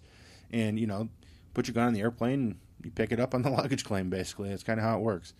And um, so I went out there, and my family out there had never seen me shoot before. They had never, they, they had heard about it, you know, because they live in Arizona. You know, how are they going to ever see me shoot? And um, I think it was like a 90, 95 out of 100 I shot that day, and I ended up winning. No and, I was, and I was in A class, so I wasn't like the top level, top tier, Mhm. like master class. That's that's like my uh, my claim to fame. It's because there's like some professional shooters that were there that day that I shot better than, and it was like in front of all my family and everything, and um, that was like my first high overall, and it was actually my only high overall to this day. Yeah. So I've never actually won outright a tournament before Oh, until man, I think- that day. I think we have your bold prediction. I'm here, man. I'm I am ready to win, and I I'm ready to fuck shit up. Let's I- go. I uh, I'm competing in the Michigan Sporting Clays Championship this year, and um, Where's that at? so that's up in Grand Blanc. Okay. so that's at the end of July. Can So, you can you have an audience? Yeah, yeah. I mean, you can come, and uh, you're more than welcome to come hang out. But I'll probably choke, and you can make fun of me, and then we'll just go get. I got to get some content for the Yeah. for the terrible Yeah. outdoorsmen. yeah, for sure. So We'll have to do a Um, podcast when we get closer to that, and yeah, that'd be cool. We should like do it on site. there you go. That'd be cool. I'll just walk around talking to people, yeah. mic, microphone, picking up like every Excuse me, little ma'am. Hey, have you been drinking today? Are you done shooting? Well, that's not funny. We shouldn't be talking about guns and booze, but Guns and booze don't Yeah, mix. No, they Just don't. saying. they don't. Um, Talking about yeah. guns and booze, those mix well. mhm. Those mix well. Mhm. Well, that's that's good stuff. Um, yeah, highly recommended, man. It's just, uh, you know, it's it sounds like a good yeah, community to get it is, into, and it, it really is. kids need that shit nowadays. Like, Mhm. I mean, Yeah, uh, guns. and you you brought it up like gun safety alone. Like, man, how is, could that be more important? Like with the shit that just happened Yeah. a couple days ago in Texas. Like, education, education is number one. yeah, Yeah. Education and, you know, just guns I- are guns are not bad, No. right? They're bad. No. They're bad in the wrong people's hands, Right. Right. So, Right. Um, Well, I want to get um, Jackson into some guns, and Denise. We've gone back and forth of when's the right age to get him into it, and I'm I'm I'm a firm believer of like I'd rather start showing him to respect the guns now, to to safely use them because if he goes over, he's over at a buddy's house and his buddy finds his dad's gun. Like I want him to to learn those Okay. values. Yeah. Hey, we don't touch those. Not unless uh, a parent's around. Like I want him to learn that instead of oh, this is cool. I saw this on Call of Duty or Fortnite and pow pow. Like that's how these things happen. But that's a whole different topic. We won't Mm-hmm. get into. all I got to say about that is I cannot imagine being a parent right now. That's all I have um, to say. It, would, it, that was know. i'll be honest, man. Like while we were talking about it, that was really tough to read. Knowing my kids are in school, like I'm at yeah. work reading it. Both my kids are in school, and I'm It's thinking like, terrifying. Just they're both in elementary school, and I'm thinking, what, what would even go through my mind if if this like happened at my kid's school? I know. And I'm just like sick to my Oof. stomach, and Yeah. it's, it's Gives me terrible, chilly bumps, but- man. Yeah, but You all like- right, you so like, you like my briefcase. I do. I Well, you do. tried to use that as an end table. That's- that's- shake, shake that thing. It might fall apart. that's from like a '70s porn movie. yeah, that Dirk- seventies that seventies show. Dirk Diggler over here Yeah, with his. that was actually briefcase. that was actually my wife's grandfather's uh, briefcase. That Well, he I'm sorry used to call it Dirk Diggler's, unless your time. Yeah, your wife's grandfather's Dirk Diggler. no, he's not. he's not. But but yeah, All right, so keep tapping this microphone, man. stop tapping the microphone. Get my hands off of it. So, um, all right, so obviously we have the shooting uh, Clay's tournament coming up, crushing cancer. Yeah, man. But let's um, talk about the Pamela Sue project. I, want to. I don't know that I fully know the backstory of it. I've read all your posts, and I don't think we, we've ever sat down and explained to me what inspired you to create this foundation. yeah, I mean, this is probably the first time we've sat down for drinks in a long time. it's been a long time, Yeah. honestly, man. So- like it's so- we've sat we've talked on the boat, but like Yeah, I'm too busy catching fish and yeah, you're too busy catching fish and spraying my boat with stuff that we're not going to talk about on from other fish. But uh, here, hold on, let me. There oh, there you go. Instead of the beer crack, we got the the, the cork pop. Yeah, yikes, I'm in trouble tonight. Um, You can go to work tomorrow. You're on vacation. I am vacation. on vacation till Tuesday. There you go. All right, I'm you gonna drink adjust- up. You I'm kill that bottle tonight, but I got to drive home because my ass got to work tomorrow. I'm not. I'm not going to kill that. Those retail folk got to work the holiday weekend. I hear you. It's a nice shirt you're wearing, though. You like that? Yeah, Or just for you. All right. So anyway, yeah. Um, why do your podcast last two hours? Uh, right. Um, This well, is what see. we do. Yeah, this we got is what distracted. do. yeah. Um, and, and that's funny. My wife called us out on that. She's like, "Oh yeah, you guys are probably just gonna be sitting down here talking about nothing." And then be like, "Oh, podcast. We probably should do that." That's exactly what we do. We talk not, about nothing. Not wrong, lady. Nope. Um, but uh, ah, so the Pamela Sue Project is named after my grandmother, my late grandmother, who I had referenced earlier, who passed in 2008. Bless her heart. Um, she was the type of woman that you know kind of held the glue together, right? She kind of in the family, she was the one that kind of kept everything kept all the families meeting for the family reunions and, and all that good stuff. So she was a big inspiration to me. She was, you know, she was somebody that, uh, you know, when my parents had me as a baby, like I was, you know, obviously a baby and my, my parents were very young. And, uh, you know, so my grandma pretty much helped raise me, help raise me. And, um, so it was one of those things. I had a really strong connection to her, and I'm you know I, I have her I have her anxiety. You know, I'm I'm I'm very I'm a very anxious person. Um, you know, it's very uh, something along the lines of like, you know, I, I just need to kind of kind of do my thing. So, hold on, I'm so distracted right now. Am I distracting? Yeah. What is happening? Okay. Um, yeah, so she is, uh, you know, so again, she was the kind of person to kind of help, you know, keep the gel, keep everything together in the family. So it was Christmas of, I want to say 2021. Um, my my wife and I were sitting around kind of talking about things that, you know, we kind of wanted to do to, you know, help kind of make change for the community and kind of help do our part, you know, and uh, so kind of what happened is we we went into um I'm still so distracted, man. I'm distracting the shit out of you. happening right now? oh, you're bringing somebody online? I might. Don't worry about it. Okay. Don't worry about special guests. Whatever. I got surprises for you now. Michael Jordan? Uh, just so happens. Jay in the house. No, but No, uh, Scottie Pippen. even better. um, gosh. So, anyways, um, Dumb. yeah. So Christmas of 2021, we were like, yeah, let's you know, let's do something with the family, you know, to kind of, you know, help bring some joy, help spread the joy, because it was, you know, in a, you know, in the COVID times, you know, people needed some love, man. People needed some, you know, something to kind of help, kind of keep, uh, you know, the morale going. So we were like, let's, let's sponsor a family or two. So we sponsored a family, and um, and it was through our church. And so basically, what happened was they were the family was like, "Yeah, we just like need jackets, right?" I'm like, "Okay, you know, like that's cool, but like, what do they? What do the kids want? You know, like what do they really, really want?"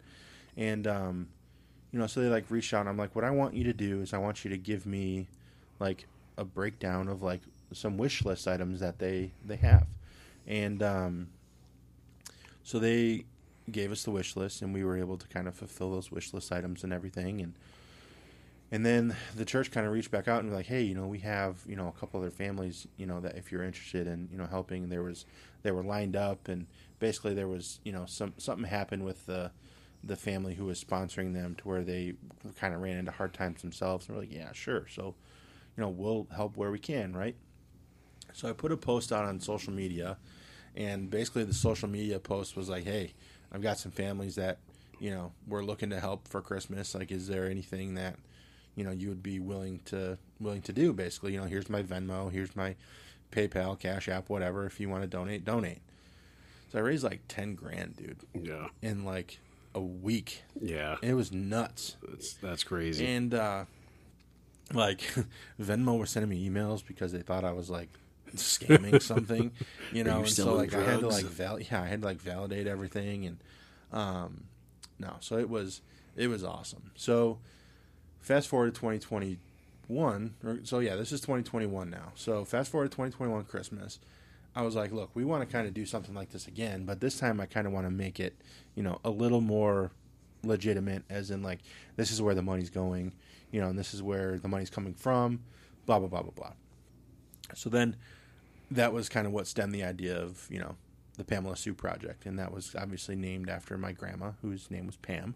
And um so basically what we try to do is we try to just, you know, help spread joy through the community, man. And we try to just work with families that are in need or work with different organizations that are, you know, working with families or what, whatever it may be to kind of just help raise some money for them and um, just help bring love to the community because that's at the end of the day what we need, you know, is we need people to recognize that, you know, people need help and, and allow people to be okay with asking for help, you know, so so that's kind of where we're at with the Pamela Sue project. It's it's something that so now you're actually recognized as an actual like charitable foundation. now, We right? are, yeah, through the state of Michigan. We're we're a tax exempt. Um, yeah, it's a 501c3 corporation through the state of Michigan. So it's not technically a C3 because that's like the private. So we're a public corporation. Yeah. So so That's like awesome. 501-4A or something like Yeah. that. So so it's it's really cool, and uh, you know, it it kind of so having that like recognition through the state kind of just allows us to, you know, kind of just allows us to kind of have the world at our fingertips. You know, Yeah. so if we feel like there's a cause that we want to work with or we want to help raise money for, then we're going to. Nice. You know, so that's kind of that's kind of what stemmed the whole, you know, crushing cancer shoot is because we just wanted to help bring joy and bring a community together. You know, for Right. this woman who is a wonderful, wonderful lady. So. Yeah. Yep. And that's um, so that's the crushing cancer uh, shoot, which is next weekend, June fourth. June fourth. Yep. So how did that come to be? I guess break that down. Yeah. So this woman, um, her name's Rosanne. Um, and her name's all over the internet already, so we can, you know, Yeah. we can call her name out. So her name is Rosanne Prucka. Um, she's a retired lieutenant from the Riverview Police Department. Um, she retired a few years back, and she successfully won the battle with cancer twice Nice. and um, she is a like a, a wonderful advocate to the sporting clays community, to her community, to the police community. Like she's a she's a wonderful role model to anyone you come across. She's just the most positive, positive human being you'll ever meet. And um, her and her husband are really big in the sporting clays community throughout pretty much the entire Midwest, Northeast, Southwest, South, like whatever. And um, there's not very many people in this region. Like I would say, like Michigan. What are you talking about? Raise your hand. Yeah. Oh, The noise. Yeah. I think it's this thing over here. Yeah, it could be. Yeah. Um, but yeah, so I, I don't think there's any uh, any better people, you know, in you know this region being like the Michigan, Ohio, Indiana. So she's Tennessee. from Michigan. She is, yeah. Her and her husband live here in Michigan, and um, you know they're the kind of people that you know they'll do anything for you. Um, you know, a couple years back when I had when I had shot the Michigan State Championship, um, it was a Christmas gift from my family to shoot with my grandpa in the state shoot, and out of nowhere I got a call from Paul and Rosanne. I was like, "Hey, we want to give you a few flats of shells to, so you can go shoot and not have to worry about it." Oh. So that's, That's- just the kind of people they are, man. Yeah. They straight up called me up and was like, Yeah. "Come down to our house, pick it up, have fun."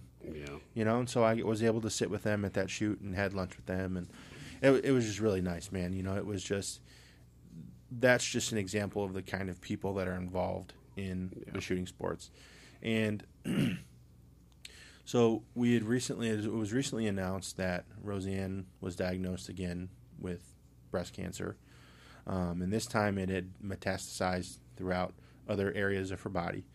Um, she's currently undergoing treatment um, and everything to help you know do away with this round, and you know, and we're gonna we're rallying behind her, and we're essentially just bringing the community together to just have a day for her.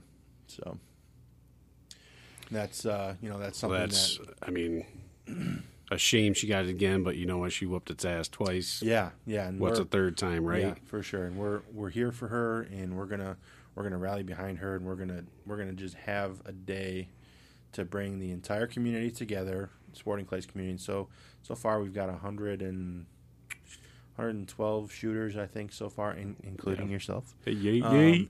Um, I'll be there. 112 shooters so far, and it's just you know we've we've got awesome awesome sponsorships. Um, we've got a ton of raffle. I mean, a ton of raffle items, dude. I mean, it's just it's it's something that we are, and like myself, my wife, um, my my committee that I have, Mo, Amber, Anthony, um, like they are just amazing people, and we are all just so excited for this event. Um, you know, and it's just, and really like one of the main things is it's like, yeah, you know, we want to, we want to raise money and raise funds for her. You know, like that's important to us. You know, but what's also important, and it was Rosanne made it very well clear, made it well known to us that she wants it to be about her friends and family coming together to just have a day. You know, Yeah. to just have a day to just not think about anything bad, you know, not think about anything that, you know, no doctor's appointments, no nothing. It's just everybody there for her to just show support for her and just show the love and and it's just she's even said it you know a few times now that it's been you know it's it's been really impactful to help kind of get her through what we're what she's going through you know like all of her treatment and everything that she's going through now and she just got home from the US Open like she That's- just shot the ma- a major championship in the sporting clays you know she just just shot it man and That's she was there with her husband you know Yeah. so um, So before we go any further, we have our special guest on the line. Who, who do we Yo, got? yo, yo! What up for show? So Bob finally got out of work and he's able to join us. Uh, hi Bob What's going on, Dan? uh, nothing too much my my newest Facebook friend What's the word, Thunderbird? uh, we're just uh, having fun here, drinking some. What, what's this shit called? Jefferson's bourbon It's some. It's some bourbon that's making my tongue go numb. We don't have uh, t- traditional snorts and we don't have Coors Light. So Michigan, Michigan. hey, I'm drunk.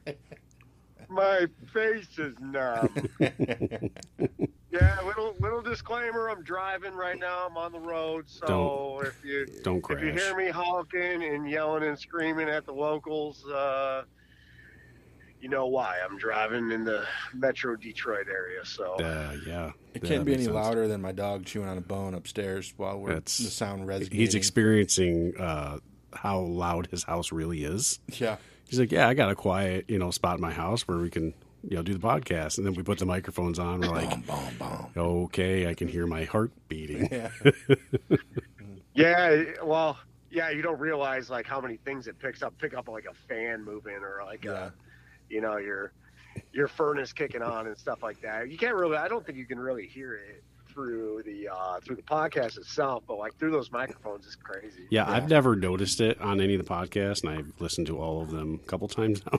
and I've, so I've never really noticed it. Um, so I don't know if you'll pick up all these little noises that we're hearing in the headphones, but or in our ear ear sets. I think we spent the first uh, ten minutes going, "What is that sound?" What is that trying to decipher what Yeah. what the weird noises were, but yeah, And then it was like Yeah, the crackling. Dan and the ice. sounds. Yeah, Dan sounds a little bit faint to me, but but otherwise I can hear you pretty good. No, that's probably because I'm, I'm not, he's like, not trained on how I'm to, not how trained to yet. talk. I'm a rookie, just like I am on the on the lake. Words are words are hard. Yeah, Words are yeah. hard. Words are hard. Cool. What'd So- you uh, what'd you all cover? What'd you guys talk about? So um, we're just kind of getting into the Pamela Sue. Well, we talked about the Pamela Sue project, and now we're just getting into the the cancer, um, the crushing cancer. Um, he was just talking about Rosanne and how she, um, you know, she's had cancer twice, and she just got diagnosed a third time, and that's what this whole thing's all about. And that's when you were. Uh, we, we were calling you. So, Dan, take it away. Yeah. Um, we were just saying how Rosanne's going to whoop cancer's ass for a third time. Yeah, definitely. I, I think Yeah, that, definitely. Uh, you know, she, you know, we, we have this whole community that's, you know, behind her. And like I was telling Ryan here, we have, you know, 112, 113 shooters that are coming just to shoot. Then we've got more to register yet. I've got more people coming. Yeah, so. yeah. And then we've got another 50 or so people that are just coming for the event, you know, just After this dinner. this awesome podcast launches, we'll get like a hundred more, right? Yeah, for sure. For sure. Bald Mountain's going to be like, ah, damn, we got to cut it off. Yeah. Yeah. yeah. So, uh, so the that's that's what I was going to kind of get into next is um, so we have uh, the the shoot itself is going to be through uh, the Michigan Shooting Centers. Um, it's at their Bald Mountain uh, location. It's up in Lake Orion, um, and that you know arguably arguably is one of the most premier uh, sporting clays facilities or shooting facilities in the state. I mean, one can argue that there's other ones, but for me, in my opinion, I think it's, you know, it's definitely one of the places to go to. Um, and with that being said, like their their staff, um, the ownership, you know, the the, the Liskies up there. I mean, they're just wonderful, wonderful people as well. And I, I could think of no other place to to want to host this event. Um, you know, especially since you know the Liskies are are very well versed in you know the sporting clays community as well. So. Um, Now, how does the? I've never been to Bald Mountain, but I've been to Island Lake. How does their sporting clays compare to Island Lake? I, I mean- loved Island Lake. I thought that was Yeah. phenomenal. But So you know, like Island Lake is is pretty much like a you would consider it like a like a flat track, right? Like Mm-hmm. the Sporting Clays is kind of it's got that one hill in the back, kind of by the berm over Yep. by the rifle range, but um, Bald Mountain has two of those courses, Oh, and okay. both both of their courses at Bald Mountain are are different terrains. Like they have like the their their ridge course is totally different, um, and then the upland the upland course is more of like a you're in like more of like a, a woodsy kind of like you know like you're upland shooting like Yeah. bird hunting and stuff kind of setting Yeah. to where the the ridge course like you're on hills and it's rolly terrain and all that stuff and the you know it's just the it's, you, you don't get that anywhere else Yeah. Michigan. Have you ever shot at Detroit Sportsman's Congress? Oh yeah, that's that was back in the day, man. Um, yeah, I've know, been there before uh, with Brian, and that was a really cool Yeah. course. So I'm looking forward to Bald Mountain. Yeah. Mm-hmm. I've heard nothing but good things about Bald Mountain. So Yeah, I mean their you know their their staff out there is just you know it's it, it's a premier premier facility. Yeah. know, so okay. So Sporting Clays is is what we're doing. Yep, sporting Right. clays. So you're doing uh, 75 clay targets, um, and that's on the on the sporting clays course. And basically, what you get um, with your entry fee. So your entry fee is 105 bucks, um, and you're going to get uh, 75 targets, ammo, a rental gun if needed, and while supplies last. And then um, you're going to get each group is going to get a golf cart and then um, it's a four seater golf cart that the groups will have. So a couple of you'll probably have to walk, but um, but Not the, it. uh, yeah. But then uh, and then we're doing a real nice dinner um, catered by Cranks Catering, um, and they're they're doing like uh, red skin potatoes, pulled pork, uh, burgers, hot dogs. Oh man, Um, you know, we got a bunch of salad, potato salads, all, all sorts of stuff, and then uh, I was gonna say salad. Get out of here. yeah, Get out of here, vegans. Yeah, and then um, and then yeah, so then we're gonna have a bunch of cool raffle items and stuff, and you know the raffle items are you know pretty well geared towards you know the sporting clays and you know the the shooting community. So there's a lot of a lot of high dollar items you know that are that were donated and stuff, which is just What are the two? I saw the two main guns that are getting raffled off. yeah. So we so we have three guns. Oh, three. Um, yeah, so three guns and uh, uh, the two that were donated from Michigan Shooting Centers. Um, one is a A400 uh, 12 Beretta. gauge Beretta. That's a sweet That gun, badass, dude. I mean, I that thing that. is That's the one that you guys were shooting at when we were doing the glow dome. Yeah, right? exactly. Yeah, That's a Yep. badass semi-auto gun. Yep. Um, so they have that, and then a, uh, I, I believe it's a it's a Glock 17 um, is is the other Mm-hmm. One, and that is uh, and that raffle is being done as like a we're, we're selling fridge magnets for that. Um, so basically, what you do is you just go online and um, you basically buy, you know, the magnets through the Michigan Shooting Center's website. Um, and then uh, basically the day of the event, we'll try to sell all the rest of those magnets, and then we'll just draw one out, and we got one winner winning both guns. So for for that event, Oh, yeah. one one person gonna win both those guns. yep, one winner, Oh, I'm gonna buy some magnets. yep, I'm gonna magnets So all over one- the damn place. one winner for so the the tickets are twenty five bucks a piece, I might not buy that many magnets. or they're twenty bucks, or they're twenty bucks a piece if you buy five or more. Okay. So okay. just buy some magnets. I, I will definitely be buying some magnets. Yeah. I might not be buying that many. Yeah, for sure. But I mean, it's worth it. Twenty five bucks to win two guns. I mean, Oh, you got a three, three, four thousand dollar value for Mhm. twenty five bucks. I mean, hey, it's worth it, and Yep. it's going to a good cause. So, um, and then uh, Cole Gunsmithing. Um, I think it's Cole Gunsmith. I don't know if it's Gunsmithing, um, but they donated a Beretta PX4 Storm uh, nine millimeter. Nice. Um, so yeah, we're really excited about that, and we're gonna. Um, so what we're gonna do with that is we're gonna sell a deck of cards. Um, Okay. And basically, um, you buy a card for twenty bucks, and we rip it in half and put one half in the bucket. You keep the other half, and we'll you know just do a drawing on that. Uh, we actually have a a custom uh, shell pouch, which is just amazing, and it's a custom leather pouch, and it's got our shoot logo or event logo on it. Um, the logo was created by uh, uh, True Pair Apparel, um, Yeah. Jim and um, oh gosh, I think her name's uh, Linda. No, not Linda. I don't know the I O'Briens. don't know, I don't know but Sorry. It, it, it looks. Um, um, yeah, so that- gonna that- have to eat some crow for that one. yeah, so the shell pouch is That's a um, badass looking pouch. it You got is, to man. post it on the Facebook page, right? I, I, yeah, I have it on there. Yeah, it's it's just amazing, man. I mean, the the pictures don't do any justice. It's upstairs. I'd show you, but it's uh, yeah, it's awesome. Then we have um, a, a guy is his name is Dominic, and he owns in in Canada. Um, he owns, and I don't, I don't know this man. He just randomly called me and said, "Hey, I want to shoot in your event, and I want to donate some stuff." I said, Oh shit! I'll give you my address." The power of social media, right so there. You know, his uh, his company name is Damos Tackle. I don't know if you've ever heard of that. Never but he does custom tackle, and he sent me a sent me a bag of I don't know, probably a hundred different jig weights and all sorts of different fishing lures and jigs, and um, so that's going to be one of our raffle items. Nice. And I know you'll be putting some tickets in the bucket for that. Uh, Yeah. Um, and so yeah, so I mean that's just a couple of things that you know we we have, um, and we're really trying to cater towards everyone. I know my wife is taking care of doing a lot of the uh, like the gift baskets, and we're catering those towards the women. You know, because you know there's while there's a lot of stuff that's cool, you know, for the shooters and stuff. There's going to be a lot of non-shooters that are there, like from Rosanne's family and other family members that people are bringing, that may not necessarily be involved in the shooting community. Um, so they're going to uh, we're going to make sure we cater to them and have you know some lotions or some you know just some some stuff that's you know Yep. designed towards females. You know, so Gunpowder scented lotion. yeah, exactly. yeah, yeah, yeah, for sure. But um, but no, man, we are just so looking forward to this, and we So- planned it. We So how long? How long do they have to to register? so you can register the day of. Um, I highly, excuse me, I highly encourage you to uh, to register beforehand, um, just so I can have an accurate count for everything.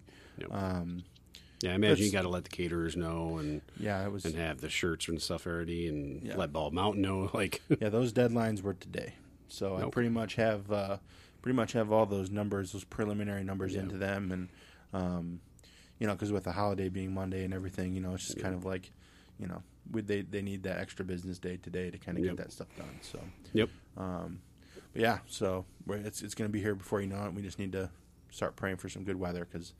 Man, if we do all this work and the weather's crappy, it's going to be a bummer. But yeah, that was one of my questions: is what do we do if it shitty weather? I haven't even looked at the forecast to see what it's going to do, but you can't trust Yeah. that anyways. But no, you know, I think I'm just going to stay off the weather app for the next couple weeks. I'm just stress gonna you not, out. I'm just gonna not worry about it. Your anxiety Um, will be going through the roof. Yeah, yeah. So I think um, you know once we get past you know Tuesday or Wednesday, we'll be able to get a for sure uh, tell on how the weather's going to be. But um, but yeah, in the event that there's inclement weather, I mean, if we if it's just raining, then we're going to be shooting. Um, I gotta- say the the last time I shot sporting clays, well, I guess it was no, maybe the time before that. Then it was snowing, it was shitty, and I was I, I remember asking Brian and those guys like, "We still going?" They're like, "Hell yeah, we're going." It was Yeah. actually a ton of fun. Now, I don't know about rain, but it was snowy and cold, and they had burn barrels set up, Mm-hmm. and it was it was cool. It was a cool setup. But yeah, I mean that's nice. I mean the rain, you know, shooting in the rain sucks. Yeah, Don't get me wrong, but again, it's um, for a good cause, people. it is for sure. It's the, the the struggle you'll have shooting in the rain is the least of what Rosanne's going to go through. yeah. You know, so no, no question about that. So so what do they got to do the day of on Saturday? Where what do we do when we? Yeah, so just uh, um, so the event is scheduled to open up at two thirty, um, so you can come hang out. We're gonna have uh, a bunch of yard games and a bunch of stuff kind of set up. A bunch of like uh, they're gonna have like cornhole bags and um, we're gonna have different like side game shooting that you know you guys will have to pay for you know to if you want to shoot in it and stuff. But um, like all the yard games and stuff obviously are free, but um, any any shooting that you want to do outside of the the crushing cancer event, you know, is going to be you know at your cost. But um, yeah, they're going to have yard games and they're going to have uh, like knife throwing, and then they're going to have um, like a big Connect Four game and just some different stuff. You know, if there's kids involved, you know, have some you know some kiddie stuff to kind of do and kind of hang out and keep everybody Kitty stuff. I'm gonna be playing Connect Four. Come on. yeah, right. Um, but yeah, then uh, then we're gonna have what we call a, a, a long bird, and a long bird's pretty cool because what that is is basically you set up and it's just basically what it is. You set up a long bird that's like 80 yards out in the field, and you get you pay five bucks and you get five shots, and whoever hits the most wins. so that's gonna be it. So it's uh, you know, in all, and all the money, you know, I think we might charge like 10 bucks for that, and five Yeah. of it'll go towards you know the the fees for the targets and stuff, and then uh, five bucks will go towards you know Rosanne Yeah. and stuff, and uh, and yeah, so we That's got um, so yeah, so the event you know kind of opens up. You know, start people start arriving around like 2.30, 3.30. So we got to um, register. I assume once we get there. Like, yeah, it's just come. Yeah, so I'll have uh, I'll have a table set up. We'll have some signs set up and stuff. So you'll you'll know where to go. I mean, you'll you'll see me. You won't miss me. So I'll be I'll be there in my big pink shirt. So uh, um, so yeah, I'll be over there. And if um, you know if you see anybody and you know you don't see me for whatever reason, you can ask and you know you can come come see me. So uh, so yeah, so register and then uh, we have a mandatory um, safety meeting at 3:30 that's required through the shooting range and. Uh, we basically after that will probably take about 15 minutes, um, and then after that, just kind of hit the uh, hit the path and go out to your assigned stations and shoot your 75 targets and come on in and eat some food. So um, we figure the shooting's probably going to take hour and a half, two Yeah. hours. Gonna be a lot of people out there. So Yeah, might, how uh, are the stations going to work? Is it going to be like sporting clays? Like Oh, yeah. you're, so you're going to be bouncing like station to station, just like is it like a golf outing basically? Yeah, pretty much. So shotgun start. Everybody's going to start at a different station. How many stations do they have total at Bald Mountain? Well, uh, there's two courses, so they have 28 stations total if we need Oh it. shit! Um, so what we're going to do is we're going to. So right now we have 19 groups. Okay, So we're going to do a few AB stations. okay, Uh, we're going to have a few B squads, and then if we get over 20 or above, um, we're going to open up that other course because it's going to be too many people out there. So, yeah. Um, Well, I imagine going to be hectic for their range safety officers and stuff like. yeah. So Yeah, going to be a lot going on. So, but uh, nothing they can't handle. You know, Yeah, they've, yeah, they've they do. handled some, you know, some Grand Prix events out there that have had, you know, seven, Yeah. eight hundred people. So, yeah, you know, it's good stuff. Um, then parking, parking's easy. Um, if you're bringing a trailer with you, just park out closer to the road. There's some design, there's some designated uh, trailer parking areas that you'll see other people at and stuff. Just kind of park where the other trailers are, and then uh, yeah, I mean, it's just come up, see me, and let's start enjoying our day. I So, imagine they probably shut the whole thing down for this event, right? Like, you know, I uh, I think well, at least the sporting it- clays, I would assume. At, at least the one course is going to be shut down. Um, Yeah. I, I would imagine. I haven't really gotten the word, but Yeah. you know, I You would I think up until probably, you know, you can probably go and shoot there probably up until four o'clock, five o'clock. Yeah. You know, so yeah, because I think they technically close at like six, so, but they're going to stay open and they're going to you know kind of do it for us. So, Okay. um, but yeah, so it's going to be it's going to be a super awesome day, man. I can't wait. Um, so shotgun start at four. He said it's uh, six. Uh, yeah, four. Yeah, four, and then dinner's when. dinner's at six. Okay, Yep. Yeah. So uh, it's gonna be fun. yeah, definitely. Um, Bob, I I'm- need to know. Uh, I need to know what size shirt you wear, man. I put you down for an extra small. Who me? Yeah. I'm a large. All right. That's what that's what Ryan said. Large, I, I said I said extra small. He likes the belly shirts. Extra medium. Yeah, I'm gonna cut yeah. off the sleeves and the belly. There you belly. go. We're actually just gonna put some body paint body paint on your back yeah, for you. Make it look like a s- make it look like a sports bra. There you go. Yeah. Oh, man. That's Oh, funny. but yeah, man, it's uh, it, it's gonna be great. I'm I'm really looking forward to to meeting you, Bob, and having you guys out there. And I also uh, Ryan and I talked earlier. I guess I got to I, I owe you an apology about breaking your uh, your strap your strap on your trailer back in the day. we told the story of uh, that time I borrowed the gambler, and uh, we broke the strap uh, on the the crank for cranking the boat up. Technically, Dan I broke it. forgot about that. I, Yeah. I forgot. Yeah, it came back all like tied on and shit. And I was like, Yeah. what is that? Well, we didn't know what to do, so we just like knotted the hell out of it. Like we just need to get this boat on the trailer because it was Mm-hmm. like dark too, because we wanted to fish right till dark, and yeah, that was something. Hey, it, it worked, didn't it? It was, uh, you know, a working strap on that boat was it was a perfume on a pig. Yeah, yeah, but hey, we put some fish in the boat. That's all that mattered. The the, the knotted uh, the knotted up mess just uh just went along with the theme of that boat. Yeah, Yeah.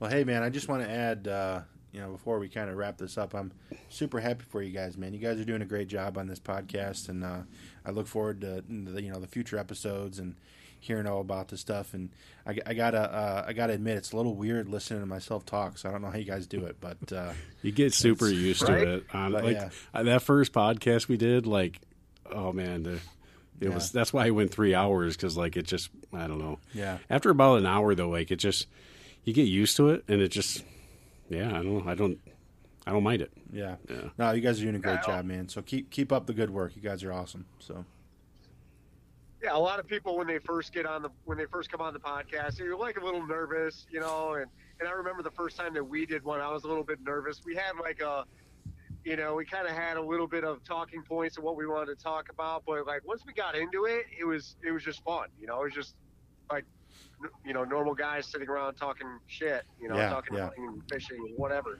And it, it, that's the that's the thing. That's what it's all about. It's just it's just about sitting around and shooting the shit. And, you know, from time to time, we'll, we try to be as instructional as we can, or you know, give our own take on certain ideas or whatever. For sure. So, but yeah, it's it's been fun, and we got some uh, we got some good stuff planned. We're always open to uh, suggestions and and you know having different guests. We'd love to have you on again at some point throughout your summer, and uh, see how your fishing season's going, or how Yeah. you know hunting season, or whatever you're into. Yeah, sounds good, man. I got the uh, got the big Michigan State Sporting Clays Championship coming up at the end of June. So Yeah, he's- give a uh, report on That's that. going to be his bold prediction that he's going to win the Oh, yeah. Michigan State uh, that would be awesome. Man. Sporting Clays Championship. Ah, so- So we're going to do a podcast There before before that to hype it up.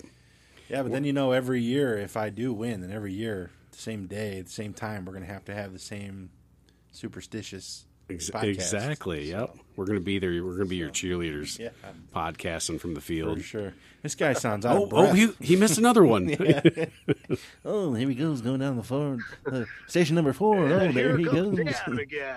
Pow pow. Ooh, dead lost. Bob, do you have any questions Ooh, for? Do you have any questions for Dan about the the shoot or or any? I know you're jumping on late, but Nope.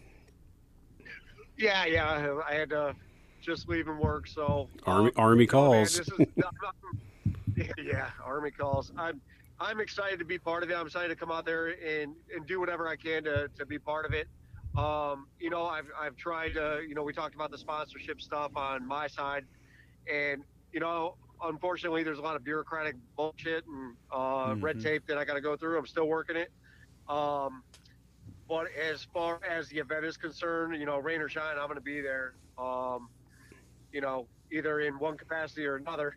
so Yeah. I'm definitely going to be there. I'd actually like to just come out there and partake in the event, or or just come out there to on the terrible outdoorsman side and and uh, be able to talk to folks and and just just uh, I, I just enjoy being around that kind of uh, a crowd, you know. So Yeah, I think it'd be awesome. cool. I've never been to a, a to a you know a shooting clays type tournament or event, so I'm I'm excited to see it, man. This is uh, Yeah. Pretty stoked. So Yeah, for sure. I mean, you guys yeah, are thanks welcome. for thanks for coming on the podcast too. Yeah, thank you, man. It's uh, this has been great. I think uh, you know we got we we actually talked about a lot of fun stuff. I, I really have enjoyed myself today. So it's, it's brought back uh, some memories. yeah, of, definitely. uh, so what 13 years ago we were back. Yeah. no kidding, no yeah, kidding. it was, but yeah, it I, was uh, good. you know if you guys want to come out and do it, you know, do like a live on on location or something like that. I mean, who knows how the wind's going to be? Something might uh, might be a little issues with the microphones, but I don't know. hey, They don't pick up a lot of background now Yeah. noise. Yeah, no, not at all. yeah. Yeah. So, That's funny. yeah, man, I uh, I, I really Yeah, appreciate you fun. guys having me on here, and uh, it's great, great, great stuff. Man. Yeah, but what better background noise is there than shotguns? That's You true. That's Like, true. I don't think we'll Yeah, have many people listen to that podcast. Pow! Being- it's just being constantly interrupted by gunshots. You know, It- it's, Yeah. it's cool. Yeah. I'm down with it. What I would recommend for for that day, if you don't have them, if you're coming out, get some uh, electronic earmuffs. Oh man, are those money? Oh yeah. You just use plugs though, Go to- don't you? I just use plugs. Yeah. Yeah. You go to one of our uh, one of our event sponsors, uh, Auto Pro. Auto Pro. So they sell Oh them. really? They sell them. Yeah. Nice. So Do you want to go through the? Do you have a list of sponsors you want to talk about, or? sure. Uh, I just need my need my phone. Yeah, I was just saying. I don't know if you're allowed, or I'm sure they wouldn't mind. Yeah. For no, our one- our our one listener would love to hear about your sponsors. for sure. Yeah, our listener, our listener definitely wants to hear about it. That's our that's our joke is we have a listener who's listened to our podcast, Yeah. uh, you know, thousands of times. But, for sure. Um, yeah. So the website. Uh, I guess I didn't even really bring up. Yeah, the I would say website, call so- out the website so people where where do you go to, to sign up? I know you got Facebook, Yeah. So it's all over Facebook. I mean, it's everywhere. Um, all over Facebook. Even if you literally it- everywhere. Yeah, I mean, even if you Google it, Google Rosanne Prucka Benefit, and it'll come up. Um, but the uh, the website is rosannepruckabenefit.com. Um, from there, you can go to the uh, the drop down tab.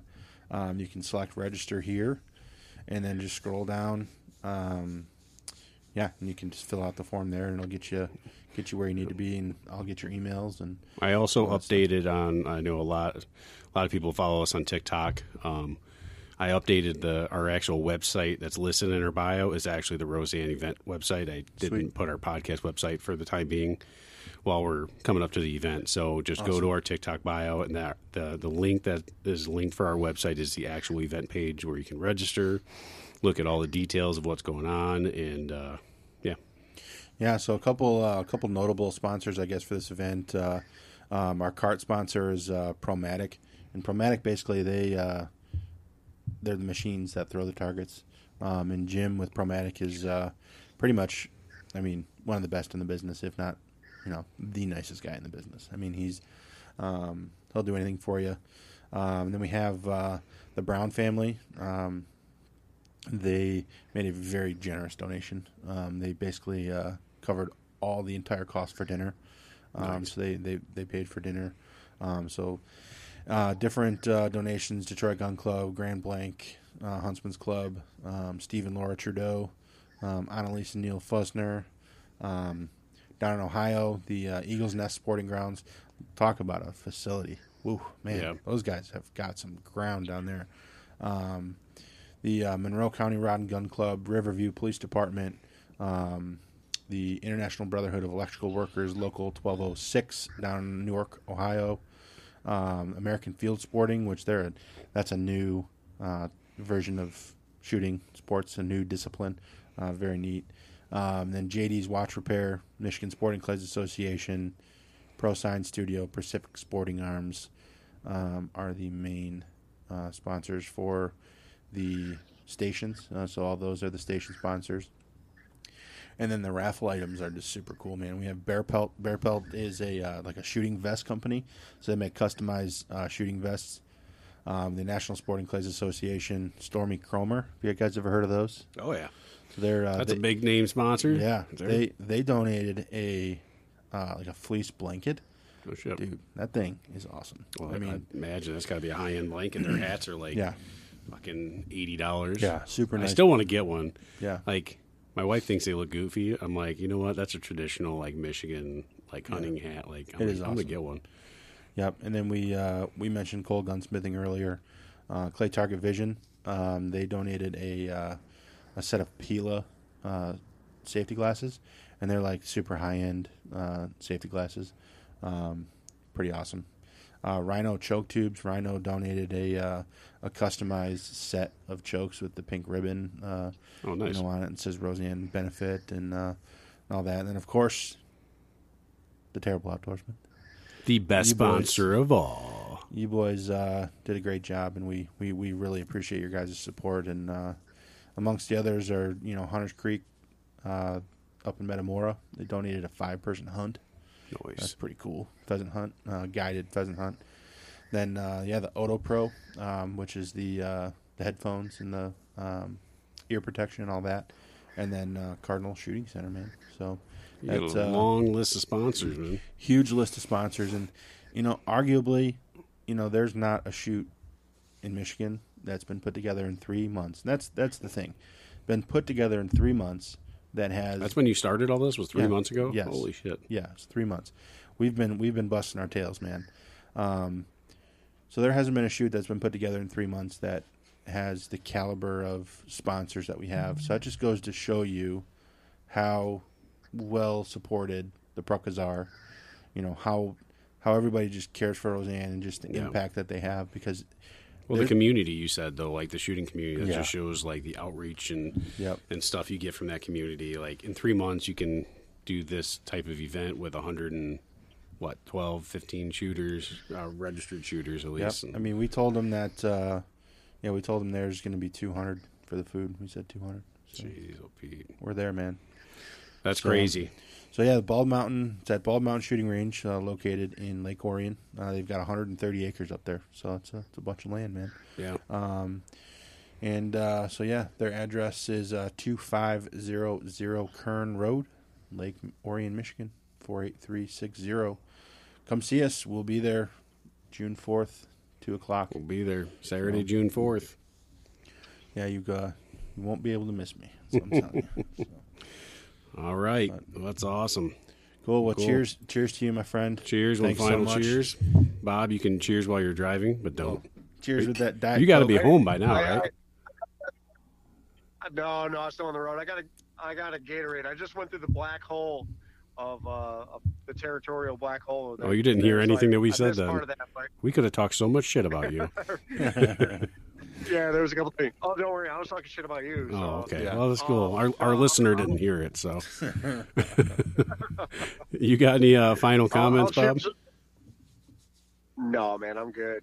Thanks, Dan. I appreciate it. Yeah, thank you, We Bob. appreciate it. Appreciate it, guys. Thanks so much. All right. Well, thanks everybody for listening. Um, as always, um, check us out on social media. Um, again, the, the link to the uh, Crush'In Cancer event is on our TikTok bio, and I will be posting some stuff after I get this podcast posted tonight. Um, so you're going to see lots of blowing this up over the next couple days. So if you're not registered, get your ass registered. Get outdoors and don't be terrible.